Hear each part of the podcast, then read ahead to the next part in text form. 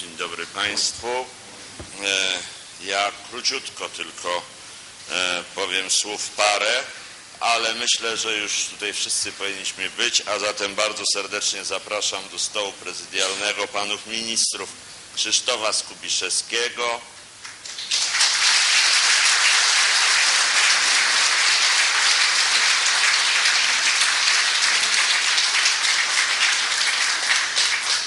pana wicepremiera Leszka Balcerowicza,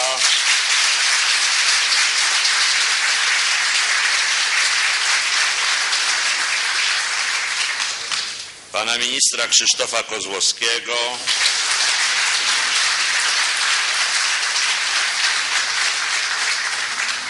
pana ministra Aleksandra Hala.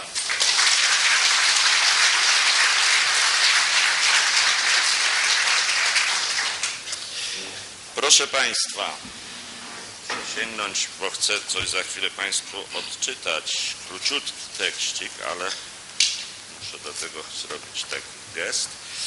Proszę Państwa, rzeczywiście ten 12 września 89 roku, a wcześniej wydarzenia w sierpniu, powstanie rządu Tadeusza, powstanie powołaniem Tadeusza Mazowieckiego na urząd premiera, następnie powstanie rządu, były tym wielkim zakrętem, tym, tak, tym trzecim elementem, który zamykał cykl wydarzeń 89 roku.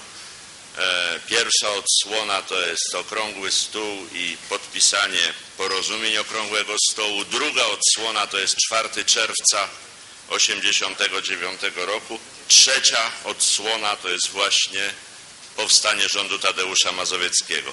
Te trzy wydarzenia kluczowe, powiązane ze sobą, tworzyły podstawę pod budowę wolnej Polski III Rzeczpospolitej.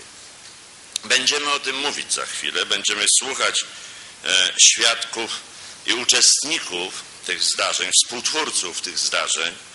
E, I powiem Państwu, to jest e, rzecz rzeczywiście niezwykła, dlatego że jak się zastanawiam, to chyba e, po raz pierwszy się udało osiągnąć e, to właśnie, czego będziecie Państwo świadkami, to znaczy, że w sposób systematyczny, analityczny, e, z udziałem e, uczestników wydarzeń i twórców wydarzeń na tym szczeblu mamy okazję o tych sprawach rozmawiać.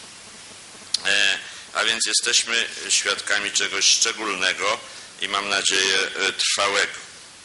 E, Powiem tylko jeszcze jedną uwagę, mianowicie różne są e, oceny zgłaszane wobec rządu mazowieckiego, często e, złośliwe, często niesprawiedliwe. E, Ja oczywiście nie będę ich przypominał, nie będę, wszyscy je znamy, zresztą nie będę ich streszczał. Natomiast powiedziałbym, że one wynikają e, w dużej mierze z niezrozumienia e, tego, e, czym, jaka była sytuacja w Polsce oczywiście we wrześniu 1989 roku i w tygodniach następnych, e, co się działo w Europie w tym czasie, ale wynikają też z niezrozumienia jednej rzeczy, o której nie zawsze się pamięta. Otóż z pewnej filozofii polityki, z filozofii polityki Tadeusza Mazowieckiego i jego zespołu. Czyli tego, o co chodziło. Często Mazowiecki jako premier bywa krytykowany e, za rzeczy czy za jakby zaniechania, które były, których realizacja byłaby sprzeczna z pewnym fundamentem, na którym starał się budować. E, I w związku z tym chciałem Państwu przeczytać tylko jeden akapit e, z tekstu Tadeusza Mazowieckiego, który ukazał się we wczorajszej Gazecie Wyborczej. Ten akapit brzmi pod koniec tekstu.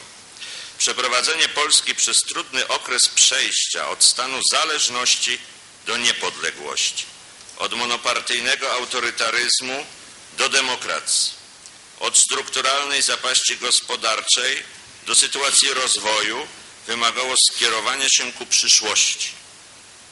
Wymagało konsekwencji w przeprowadzeniu przemian, rozwagi w liczeniu się z zewnętrznymi okolicznościami i nie wystawiania tych przemian na ryzyko. Bardziej łączenia niż dzielenia. Moralnie za tą linię postępowania stało przekonanie o wierności temu, co w sierpniu 1980 roku wytyczyło drogę naszej pokojowej rewolucji.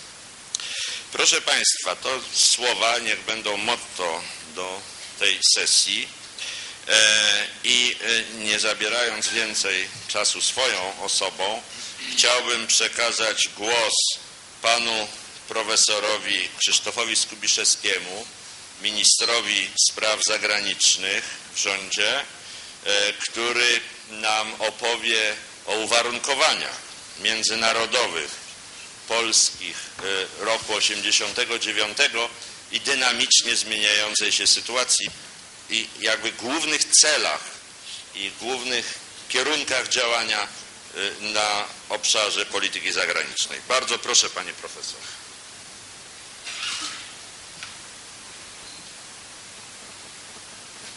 Panie Przewodniczący, Panie Premierze Mazowieckim, Panie Wicepremierze Pawlak w obecnym rządzie, Panie i Panowie.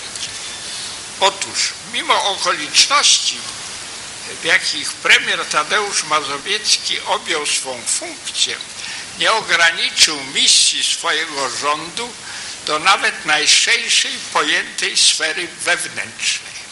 Poszedł dalej. Jednym z głównych zadań swego rządu uczynił stworzenie i prowadzenie polityki zagranicznej odrodzonego niepodległego państwa, polityki mającej orientację europejską i zachodnią. Istotne było zapoczątkowanie tego procesu, jego stały rozwój i umacnianie. Założeniem i przesłanką polityki zagranicznej nowego rządu było uczynienie z Polski państwa suwerennego, czyli było to zasadnicze odejście od tego, co mieliśmy dotąd pod każdym względem, mianowicie od dotychczasowej zależności polskiego państwa od, od ZSRR. Stąd w pierwszym ekspozy rządowym premiera Mazowieckiego akcent na suwerenność był położony bardzo silnie. Ten akcent znalazł się także w moim pierwszym przemówieniu, które zostało wygłoszone na forum światowym, mianowicie na sesji Zgromadzenia Ogólnego Narodów Zjednoczonych w Nowym, w Nowym Jorku. I, i pozwolę sobie przypomnieć, że wówczas, gdy przemawiałem w Nowym Jorku, przypadała 50. rocznica układów niemiecko-sowieckich z roku 1939. Mówiąc więc w imieniu rządu, wskazałem na samym wstępie, iż umowy niemiecko-sowieckie z tamtego roku były sprzeczne z moralnością międzynarodową, z traktatami oraz bezwzględnie obowiązującymi podstawowymi zasadami powszechnego prawa międzynarodowego.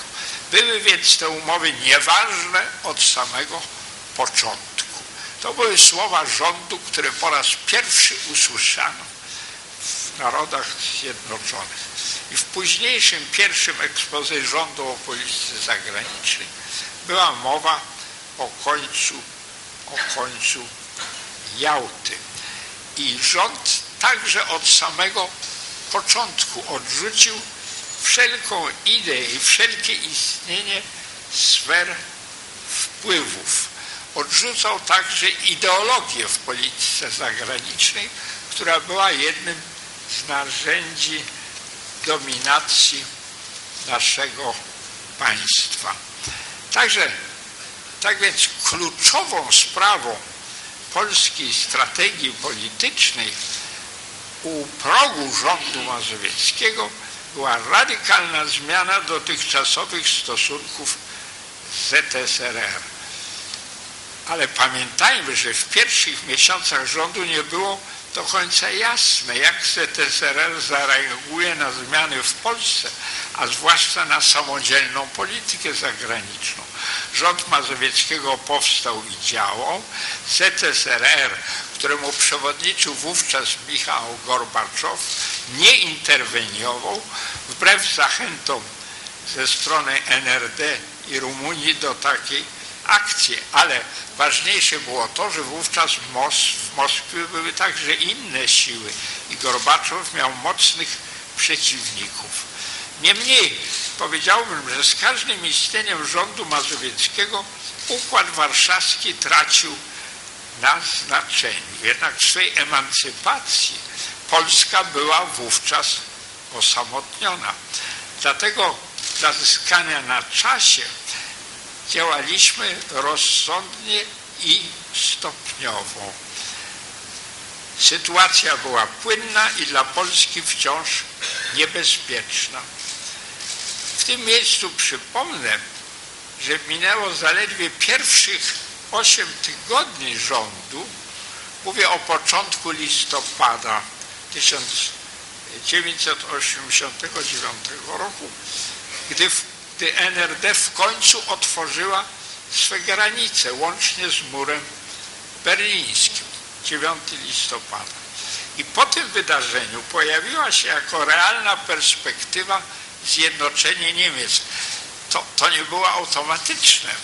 NRD chciała się demokratyzować, ale zjednoczenie Niemiec wskutek różnych presji po, pojawiło się jako postulat polityczny w Niemczech i w Europie bardzo szybko. A więc powstała sytuacja, w której Polska mogła i winna uzyskać pełne potwierdzenie granicy z Niemcami i zdjęcie tej kwestii z agendy stosunków polsko-niemieckich, co premier Mazowiecki silnie akcentował. Lecz rzecz wychodziła, tu trzeba to podkreślić, rzecz wychodziła poza stosunki polsko-niemieckie, o czym premier dobrze wiedział.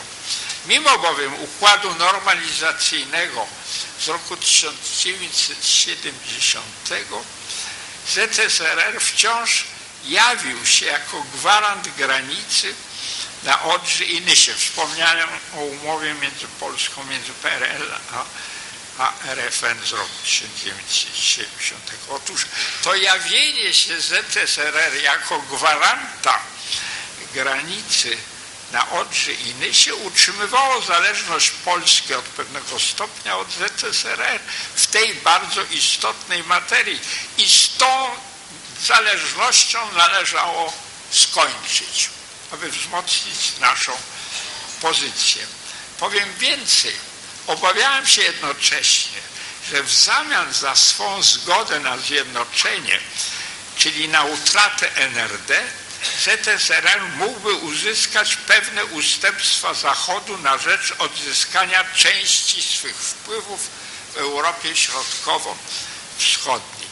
Dlatego istotny stawał się udział Polski w odpowiedniej części rozmów dwóch państw niemieckich i czterech byłych mocarstw okupacyjnych poświęconych zewnętrznym aspektom jedności niemieckiej. To były tak zwane rozmowy 2 plus 4. Polska uzyskała dopuszczenie do tych rozmów, co było istotne dla naszych interesów. I podczas dyskusji w lipcu 1990 roku w Paryżu na, na sesji 2 plus 4 bardzo stanowczo odrzuciłem ewentualność jakiejkolwiek granicy, jakiejkolwiek gwarancji dla granicy.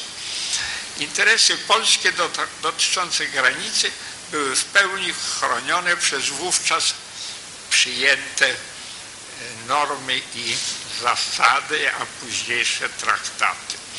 Do żadnych gwarancji sowieckich lub później rosyjskich dla Polski nie wolno było dopuścić.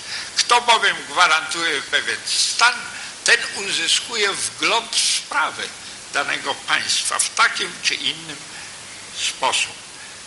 I wiemy, że pod względem właśnie tym przez ostatnie trzy wieki Polska miała i z Rosją, i z SSR jak najgorsze doświadczenia.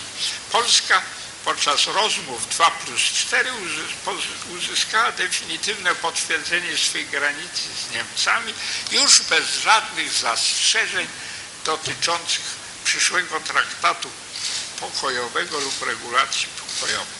Tym samym Polska uzyskała lepszą pozycję wyjściową do swych rozmów z ZSRR, co się tyczy pełnej normalizacji i pełnej przebudowy naszych stosunków.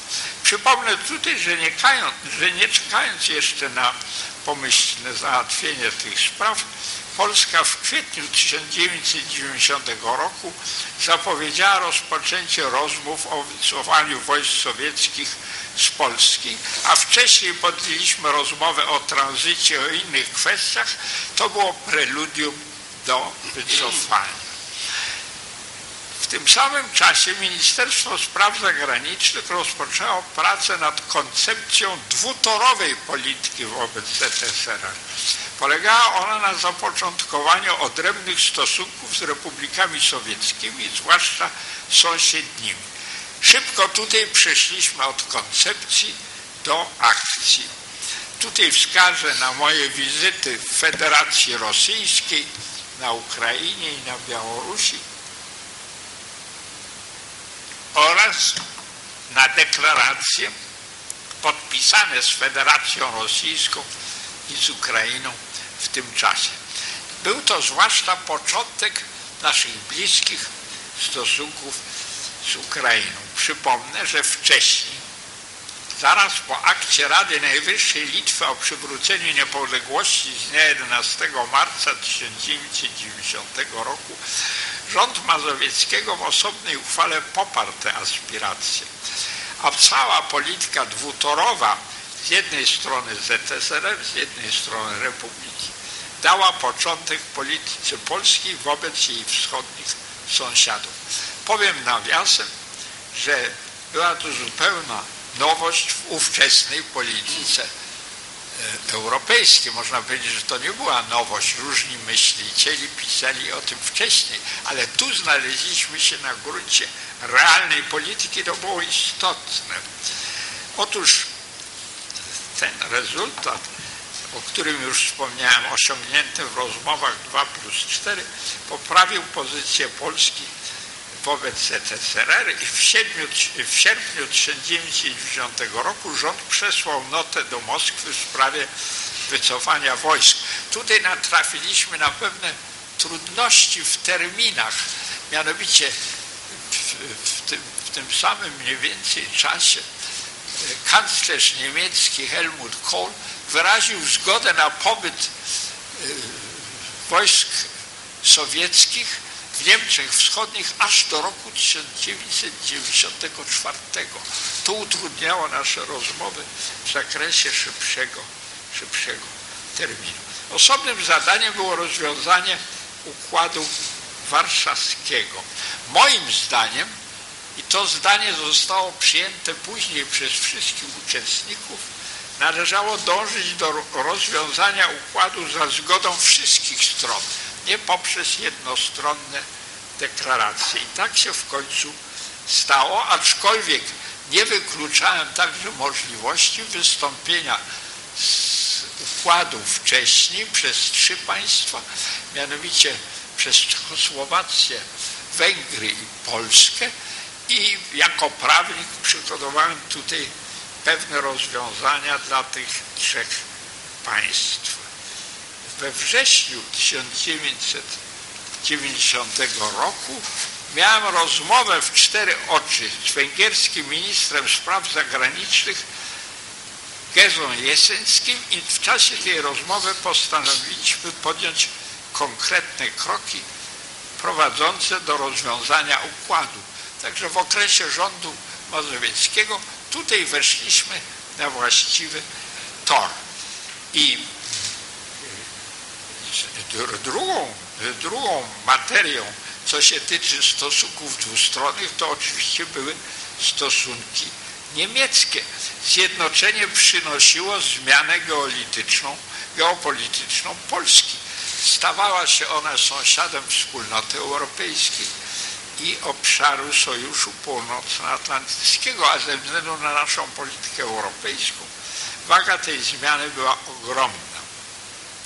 Szanse Polski na wiązanie się z Zachodem powiększały się i, tutaj mogliśmy uzyskać istotne wsparcie dla naszej polityki ze strony Niemiec. Niemcy bowiem zarzuciły już wówczas, wówczas swoją dawną politykę prowadzącą do uzyskiwania centralnej pozycji w Europie, którą zapoczątkował kanclerz Bismarck i którą kontynuowali niektórzy jego następcy.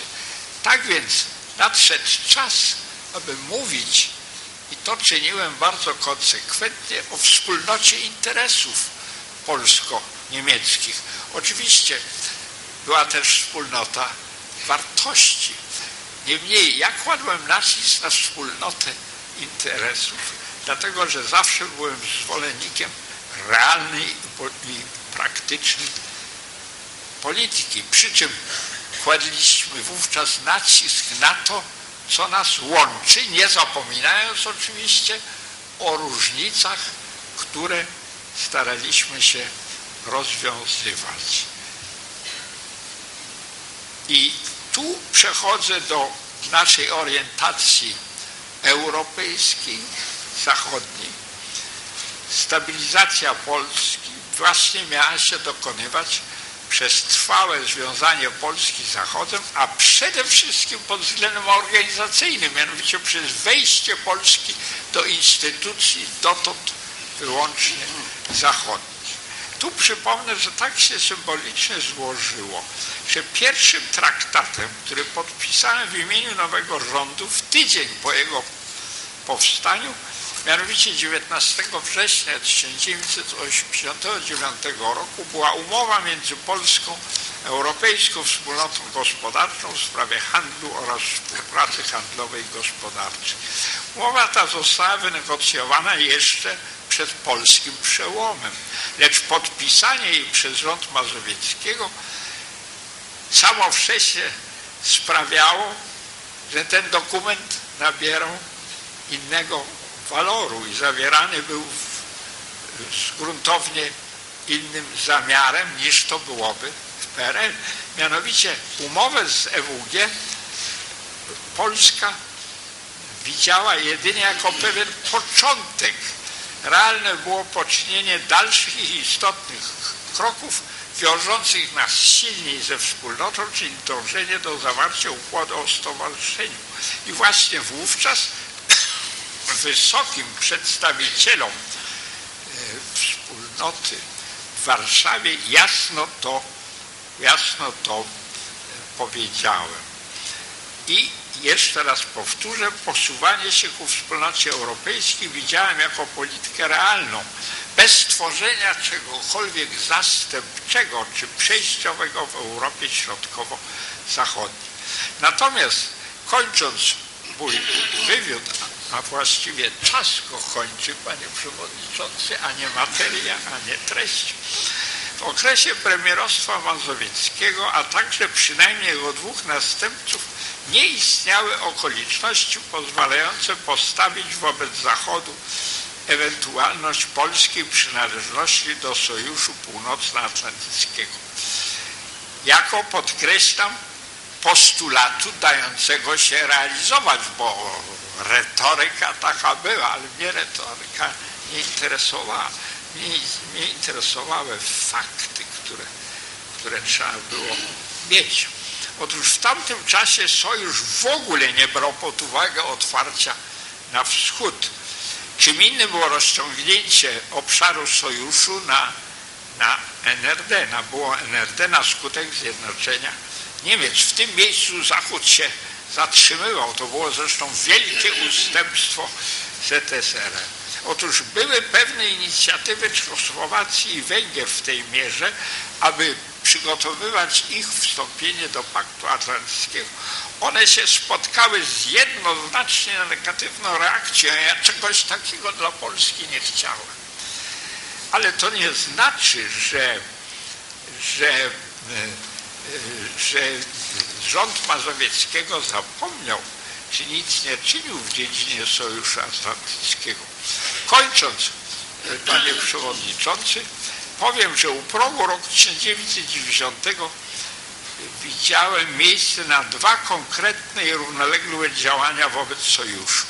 Pierwszym było przekonywanie jego członków, że bezpieczeństwo reformującej się Europy Środkowo-Wschodniej nie może być sojuszowi obojętne. Dotąd sojusz uznawał dominację sowiecką. Teraz mówiłem, to się zmieniło, wy nie możecie być obojętni.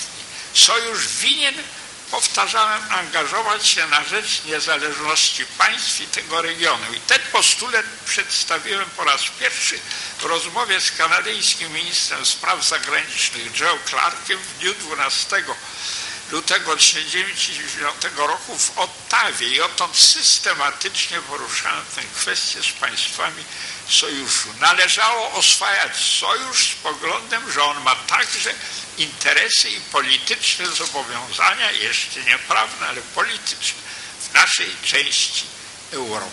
Już po odejściu Mazowieckiego ta akcja zaowocowała niepublikowanym zapewnieniem ze strony sojuszu, że on będzie wywierał i już wywiera ochronny wpływ, protective influence, jak to mi powiedział mój rozmówca sojuszu w naszym regionie. A drugim działaniem rządu było nawiązanie stosunków między Polską a NATO, co zapoczątkowała moja wizyta w siedzibie głównej NATO w dniu 21 marca 1990 roku.